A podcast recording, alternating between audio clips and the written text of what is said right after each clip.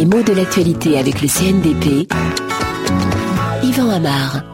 Séance mouvementée au Palais Bourbon à Paris avant-hier, la réforme du travail parlementaire fait craindre à l'opposition un rétrécissement des possibilités d'expression. Et certains députés sont mécontents. Laurent Fabius, par exemple, a déclaré que les députés ne se laisseraient pas museler. Les muselières, a-t-il dit à peu près, hein, sont faites pour les animaux, et même pas pour tous, pour les animaux méchants. Pour défendre la liberté d'expression, donc, on refuse les muselières. Qu'est-ce que c'est que ça? Une muselière, c'est un objet qui immobilise le museau d'un chien, le rend inoffensif, et comme ça on est sûr qu'il ne va pas mordre. Mais quand on parle de museler la presse, ou le Parlement, ou l'opposition, eh bien le sens est différent. Et même l'image de départ ne semble pas être exactement la même, parce qu'une muselière, ça empêche de mordre, mais ça empêche aussi d'aboyer. Et c'est bien cela qu'on va retenir. Quand on muselle un personnage politique, eh bien on l'empêche de donner de la voix et de dire ce qu'il a à dire avec la véhémence qu'il souhaite. Autrement dit, on le réduit au silence. Et c'est toujours très négatif de parler d'une presse ou d'une opposition muselée. Parce qu'on a dans l'esprit qu'elles ont été matées par un pouvoir qui ne voulait pas entendre de voix qui dérangeait. Une image assez semblable, c'est celle de la presse bâillonnée. Le baillon, c'est un objet qu'on met sur la bouche de quelqu'un pour lui interdire de parler.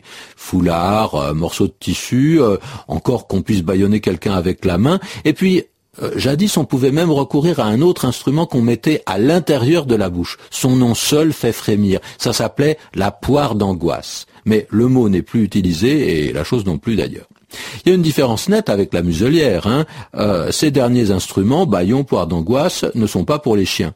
Euh, vous avez pensé que c'est peut-être pire quand c'est pour les hommes, mais au moins ça n'a pas le caractère méprisant qu'ont toutes ces images qui comparent les hommes aux chiens. Même si c'est le meilleur ami de l'homme, cet animal a avec son maître des rapports d'une telle servilité parfois qui sont toujours gênants quand on transpose ça. Alors on retrouve d'autres formules qui font référence au rapport homme-chien. On dit par exemple qu'une opposition peut être tenue en ce qui implique que sa liberté est surveillée, qu'elle est contrôlée, qu'elle a un champ d'action euh, très réduit. À tout moment, on peut d'un coup sec la ramener plus près de soi.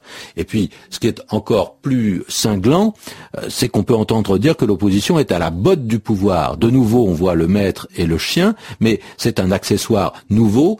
Pourquoi la botte? Cela fait penser aux chasseurs, aux soldats, mais euh, c'est non seulement très masculin, mais très impérieux. Ça évoque un pouvoir absolu de l'homme sur la bête qui vient, hop, au pied et qui reconnaît qu'elle est dominée.